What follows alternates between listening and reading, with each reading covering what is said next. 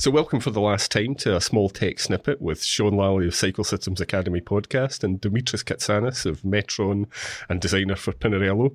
We're recording before the time trial where we'll see uh, one of Dimitris' most beautiful creations in action today. You must be quite excited, Dimitris. Oh, yeah, yeah. I really want to see that. I think it's a good time trial. And uh, I hope uh, Team Sky and uh, my bikes do well. But, uh, yeah, let's see. Well, Sean, I mean, I've, I've hogged the, the, the microphone, and on the day of a time trial, it would be far too easy for me to do exactly that again. So this time, you know, I'm gonna I'm gonna hand over to you as the main uh, host with Demetrius. So get started. Well, first of all, Demetrius, I want to ask how on earth you managed to design a bike even Geraint Thomas can't fall off. yeah, no, I'm sure he's going to find a way to stay upright. So yeah, that should be all right like. Although I have to say, I don't think there was anything special on the design for that. It's a rider dependent one. The most aerodynamic yeah. stabilizing wheels that you can possibly get. I'm sure he's going to manage. Yeah, and it, it's been absolutely fascinating, hasn't it? Watch um, Geraint go from sort of second in line to the power shift slowly changing. And from the outside, it seems that Froome and Thomas have really respected each other, really got on with each other, and it really shone a light as a contrast to the famous, say, 1986 tour with uh, Hinault and LeMond, or even the 87 Giro, mm-hmm. you know, with, with Roche and his Italian team. They seem to have been real gentlemen about it. I think this is actually shows the the strength of the team spirit uh, that uh, you know the, that in Team Sky there is you know the I know from my personal experience with uh, Team Sky that uh, they really try to cultivate the team spirit that uh, we are here for you know you are here for us but we are here for you too. And it's not really a one way relationship. So if things they go the other way around you know we can like, we can switch around and we can support each other. And uh, I know that by just working with the guys and I know that even since the days of British cycling, when Dave B, Dave Brailsford, he was uh, with British cycling, I've been in plenty of after race meetings, you know, when you one day finishes and the next day starts. And uh, there's like a review of what happened during the day. And uh, I can tell you firsthand, there is none of these uh, finger pointing exercises. You've done this and you've done the other. There's none of that. There is always, okay, what happened during the day? That happened, that was good, that could be improved, and how can we improve it? Which is the, the positive way of looking into things, and you always try to find ways of doing things better. If things things and if things change, uh, you change your plan a bit and uh, you get on with it, and you try to make the best for the team. And what um, is interesting in terms of the tech that I've not quite got, so I hope you can illuminate, I've noticed that the Sky team have been riding the standard F10 on the flat stages and the X Light F10 on the climbing stages. But I was thinking with the 6.8 kilo weight limit, does that make any difference? The difference is actually quite small. Um, the the weight uh, difference, if I'm not mistaken, between the two versions, it is um, it's less than 100 grams. I think it's something in the region of about 100 grams, if I remember correctly. And uh, they are all bikes they're coming out of the same production line, the same production line as the bikes that uh, you and me can buy from the shop. The only thing that they're doing is they're just doing a bit of uh, down selection. So as the bike frames they're coming in from uh, uh, the production line, they're putting them onto the um, uh, they're putting them on scales and they're measuring the weight of each individual one.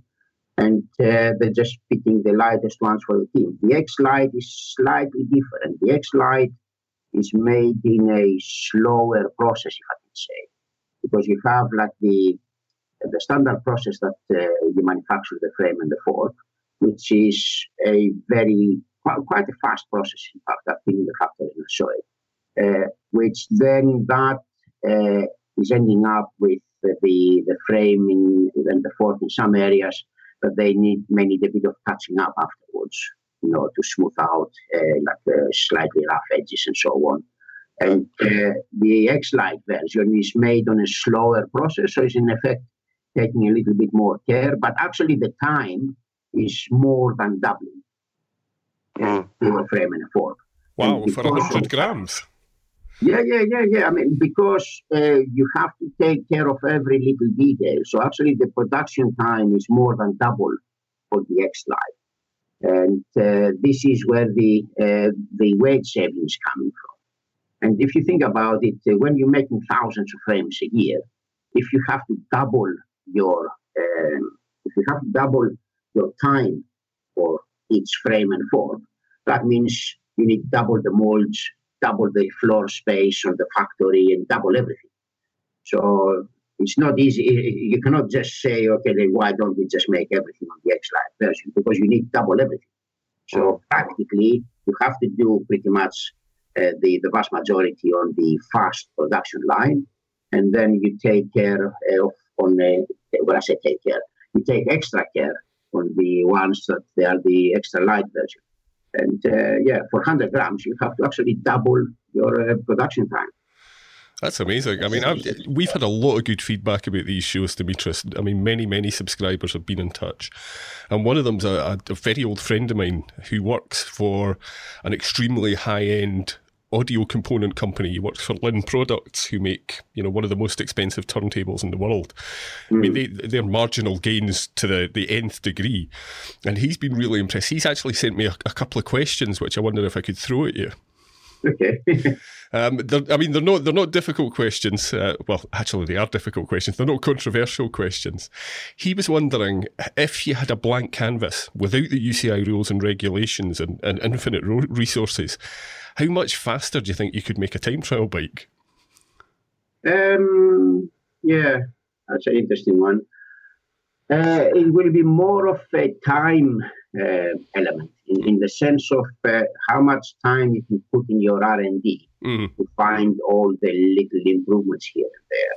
So, for argument's sake, uh, that uh, we start today for the next Tour de France, uh, say for the 2019, your package, as in the bike and uh, what the rider is wearing and all that stuff, and the position of the rider and so on, you will probably have a gain something in the region of about mm, two or three percent, mm-hmm. if that.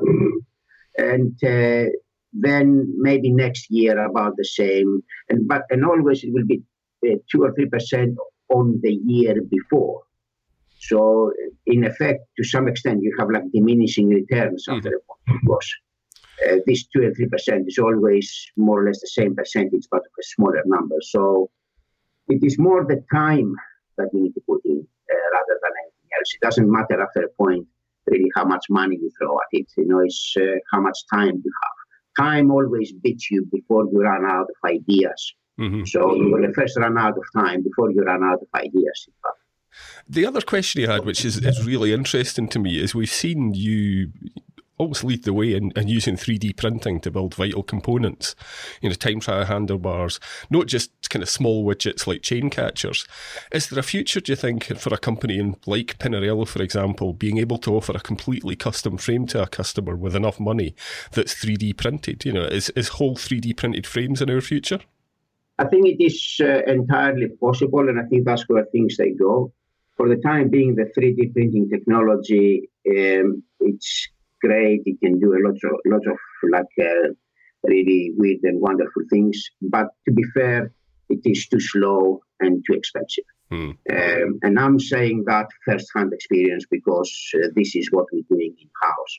Uh, where the benefit comes from the 3D printing is that you can do geometries that you pretty much have no other way of doing. So in the future, in the future, you can do today a complete 3D printed frame and fork and handlebar and anything else you want. It's going to just cost you the earth. I mean, you're talking about like it's going to cost you like hundred thousand pounds to do a complete bike, maybe more. So it's uh, today, although yes, you can do it. I don't think uh, you're going to go and do a complete frame or anything like this. I think, I think for, the, for, a designer like you, it would be incredibly useful to go through prototypes fast with 3D printing, though. Uh, we're already doing this, but that is in metal. I mean, uh, I don't think uh, it's only Pinarello that does this. I think every half decent manufacturer around the world, you first design the, the, the bike or the handlebar or whatever else in uh, CAD, and then you're making it uh, in plastic, 3D printing plastic. This is this is nothing new. We're already doing this uh, with Pinarello for I don't know five six years, and uh, we're not really the first. I'm pretty sure that's not the case. No, I'm pretty sure there were others that were doing it before. So I think the first time uh, we've done a three that I've done at least myself a 3D printed frame. It was in 2008, I think. And then the first time, if we go further back, the first time we did a 3D printed part testing wind tunnel and so on, uh, I think it was 2004, 2005. So it's, it's nothing new for, to do in, in plastic, but to do real usable components, uh, yes, we do have the 3D printed handlebars now for uh, for time trials. And I think the future on this for usable components, we're not talking about computer arms and stuff like this. There are already people doing computer arms and so on for a while. But uh, for something which is a structural part, mm-hmm. I think the future on this, it is perhaps smaller uh, that you can fit on the chamber relatively easy. And it can be, I don't know, maybe handlebar stems, maybe seat posts, maybe seat post clamps, you know, relatively small ease parts. And uh, I can tell you from experience, you can actually save weight and make better parts uh, this way. Uh, because we already done it, and there are a few things out there. Absolutely fascinating stuff, and also what was great there, Demetrius, was the um, talking about the stuff coming off the production line because it reminded me about 10 years ago, I saw a fantastic uh, symposium, they called it. It was quite a grand event in London, a symposium with Ben Serotta. Oh, yeah. I was still running his company before it sadly all went under. And he was claiming that big bike manufacturers, he, he named some American manufacturers, simply had all of these thousands of frames made, then weighed them, and there'd be quite considerable discrepancies because of just production anomalies. And then the lightest ones would be called the pro version with the special red carbon, and the others would be the medium version. And he said it was all complete bullshit. And I, I, I never knew if that was just him being a bit funny or not. So for you to hear to say that, that no, actually, they are coming out of production line, you know, with different weights and such, and that but yeah, this this is uh, this is reality in every production line. It's not really only on bikes. You know, I dealt in the past with aeroplanes, sports cars, all sorts of things. You do have variation. Like to give, give you an idea, the carbon fiber as it comes out of the production line, uh, the fiber itself it has uh, an upper and a lower limit both in strength and in stiffness. Then when you take this fiber and you make uh, the what they call the pre-preg, which is actually the pre-preg is the fiber with the resin, it's just like the fabric with the resin that we make in the parts and so on. These will also have manufacturing tolerances, which uh, the manufacturing tolerances is like plus or minus minus three percent. So then, when you have plus or minus minus three percent on your material alone, and then you start making components out of that, as you cutting the material, there will be small differences. Then as you're placing the material in the mold, there will be also small differences. And then as you're doing the curing and uh, you adding more parts on and so on, each individual part will have small differences. And if for argument's sake, everything ends up on the plus 3% on one bike and everything ends up on the minus 3% on the other bike, here's your 6% difference. Mm, fascinating. And this, this, is this is absolutely normal. Don't see it all yep. bikes and uh, and all that stuff. Aeroplanes are the same thing. Mm-hmm. Okay, aeroplanes uh, you have tighter tolerances because uh, and the testing is a lot more uh, rigid. But uh, you know everything you make is the same thing. You know you have manufacturing tolerances. Yeah. And one thing I thought was really interesting looking at there's there's tech galleries after tech galleries of the 2018 tour and what we've seen is lots of um, aero bikes, lots of aero bikes with disc brakes. Whereas with Sky, they've stuck to the F10 and the F10X Lite. And I know Sky have, have been using some disc brake bikes in other races. And we did actually have, I had a chat with one manufacturer on online uh, with Cannondale because I was just chatting with them on Twitter saying, well, have, have you increased drag with the disc brakes? And they said, well, no, we haven't. And this is why, and I've invited them on the podcast to, to talk about the details, but I've not had a reply yet, unfortunately. But obviously, like Keith Bontrager just said when he came on the podcast a year or two ago, the bicycle industry is a fashion industry as well. Yeah. So that there is, as you say, there's the brand image and there's the need to sell components. So, in your opinion, all these aero bikes with disc brakes, is this pure fashion? Would they be better off with rim brakes? Or are they overall better bikes because there's often a bit of um, compromise in the braking, isn't there, if you've got an aero bike with a traditional rim brake? Yeah. Um, okay. I think in the general scheme of things, disc brakes are here to stay. I mm. think in in three to five years' time, you will hardly see a rim brake bike on the Tour de France. And uh, partly for performance, uh, when I say performance, um, the performance of a bike, it is actually many things. It's not only aero, it's not only weight, it's many, many uh, little uh, things. Weight is one, aero is the other, reliability, how well it corners, and all that. So um, the main disadvantage, there are two disadvantages right now with the disc brakes. Probably the main disadvantage is weight, because you have, depending on what is your starting point, you have anything between 100 and 300 grams there or thereabouts, uh, weight penalty. And uh, aerodynamics. There is a small aerodynamic penalty when you move from um, rim brakes to disc brakes.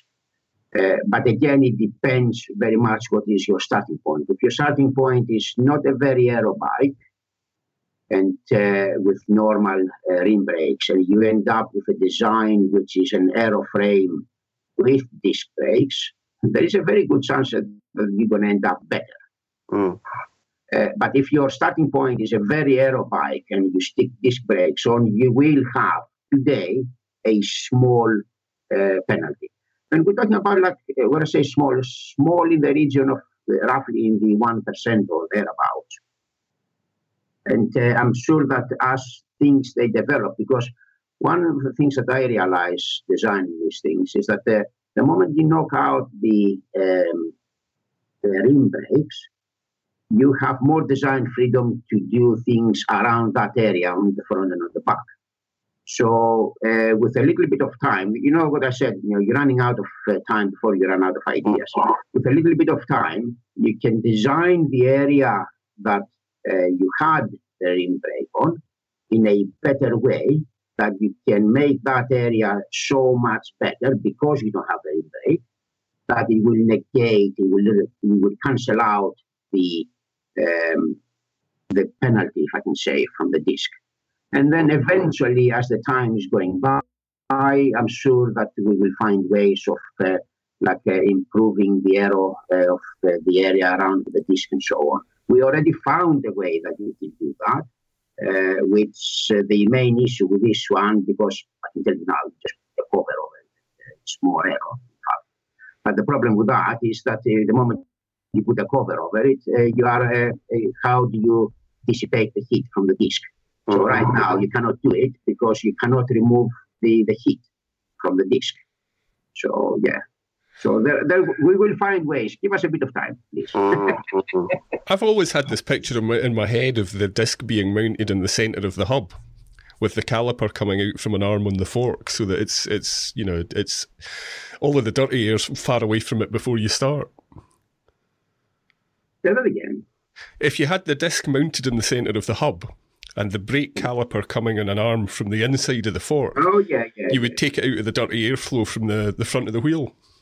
Uh, to some extent, because the rim is actually quite far away. Mm. But yes, there will be some of that. And uh, there is a design that I sketched uh, like this many years ago that uh, you have like a uh, a one arm fork, very much like some of these motorbikes, you know, Ducati motorbikes they have on the back and so on, a one arm uh, uh, support for the wheel and uh, the disc in the center of it. So, and you will need some sort of three or four spoke wheel with uh, spokes that they're bending outwards, and mm. the disc is in the center. So technically, it is possible. Uh, I think the, the UCI is going to have a heart attack. it would be interesting. so we could we could speak for several podcasts, probably just about transmission, you know, oversized jockey wheels and all the rest of it. But it is the time trial today, so let, let's look at the Bolide time trial bike. And it does seem like the um, Tour de France organisers have got quite an interesting course for us today. It's pretty lumpy, with the final climb hitting 21% at its final part. So you are going to have to have an all round time trial bike in order to achieve that. Absolutely, absolutely. You will have to be able to, it will have to be low weight. It will have to be that you have uh, good, strong brakes, which in this case, disc brakes, in some cases, depending on what are the, the brakes using on your in, in some cases, disc brakes, they might be better. Like some time trial bikes, when you're using non-standard rim brakes, uh, then some time trial bikes with um, sorry, if we compare, if you compare a standard rim brake, say a Shimano or a Campagnolo top of the range uh, rim brake, with a disc brake, the performance on the discs uh, comparing to the rim ones on the dry, the difference between them is quite small, in fact. But if you have some of these bikes that they're using some of these special um, rim brakes that are like uh, hidden behind uh, things and so on, sometimes these are not that good. Although today I have to say they improved quite a lot, but some of the older versions they were not that good. So in that case, if you have some of these uh, old style um, rim brakes, then your braking is not very good. So uh, as you're coming down the mountain, you have to start braking a lot earlier. So you're losing time. And uh, a disc brake will allow you to come closer to the corner before you go hard on the brakes in the corner. So a disc brake in some cases like this will have an advantage. Weight, of course, you have to take it up the mountain. And uh, I was on the starting line of the 2014, um, four years ago, but the bikes are very similar still. 2014 time trial, World, World Championship time trial, and uh, the weight of the bikes for the pros at that time, the range of the weight, it was uh, between 8.3, 8.2, 8.3 to about nine and a half kilos, if you can believe. And uh, that was in 2014. In 2016, when there was like a, a mountainous time trial on the, on the Giro, uh, what we did uh, at that time is we put a lot of effort to actually uh, cut down the weight. And uh, the new Bolide was introduced at that time. And uh, we managed to save 350 grams. When I say 350 grams, that was from the bikes that they were measuring the lightest in 2014. And uh, the Froome's bike on the start of the time trial in 2016 on the mountains time trial, it was seven, uh, either 7.2 or 7.3. The next lightest bike outside the Sky bikes, it was like over a kilo heavier. So yeah, when you take it up the mountain, weight is important. And yep. then you need to have good brakes so you can you can brake as late as possible. It's becoming almost like Formula One. You hmm. have to go into the corner by braking the very last minute, and you have to carry as much speed around the corner as much as possible. Yeah, technical. Yeah, and what what's been really interesting is looking at some of the time trial and aero road designs where they're still using cable rim brakes. Is some horrific cable routing for the mechanics. So the 2019 Trek Madone, the cable rim brake version, has completely proprietary brakes, and the brake cable goes through the fork steerer, and there's a hole drilled really at the crown of the fork where the the cable comes out, which I'm sure they've done their research, but it certainly does make me wince, and it wouldn't be much fun to work on. And you know, I've noticed a lot of these bikes, there's quite a lot of friction, you know, in that because of the tortuous cable routing. So there's certainly, I can see the case for the hydraulic brakes and disc brakes there. Yeah, yeah. I mean, uh, internal cables, by the time you do it with normal uh, rim brakes, it is difficult. I mean, uh, uh, on the bolide, uh, we actually tried to do this quite a lot, and uh, we managed to make it work quite well. But it is difficult. It's not easy to route the cables through. Like um, there is a little story, you know. Once a couple of years ago, um, we were trying to do something like this. Like we were trying to change the handlebar. I was with Sky, and we had like a. We were trying to do a new handlebar combination for one of the riders. I think it was Geraint Thomas. And uh, we said, okay, let's take this handlebar from this bolide bike and put it on this bolide. And uh, it was between myself and uh, another guy from Sky. And we were there till about three o'clock in the morning trying to, do that. so, yeah, and then I realized why the mechanics they were complaining. They were saying, this is terrible. We can't. Mm. Hold on a minute. I have the cat meowing loudly over here. now, I know you're wanting to get away so that you can prepare to watch your bikes in action in the, the final time trial of the Tour de France. Can I just thank you again, Dimitris, for taking the time to talk to us over the three weeks? We've had loads of good feedback. And again, if you've enjoyed these short shows on the, the Velocast feed and the Cycle Systems Academy feed, people, you should subscribe to the Cycle Systems Academy podcast because there's a much longer show with Dimitris from just before the tour. Uh, Sean, I think it's been a real privilege to talk to Dimitris, so thank you for, for bringing him on board. I suspect we'll be talking to him again in the future, though. Yeah, I, I um, second that, Dimitris. It's been absolutely fascinating talking to you, and it feels like each time we could just talk all day about tech. There seems to be so much that isn't talked about on the websites and uh, you know by manufacturers and in magazines. So it's been fascinating to delve that little bit deeper. That's great. Thank you very much, guys. Thanks. Uh, it was great for me to actually being able to like uh, share some.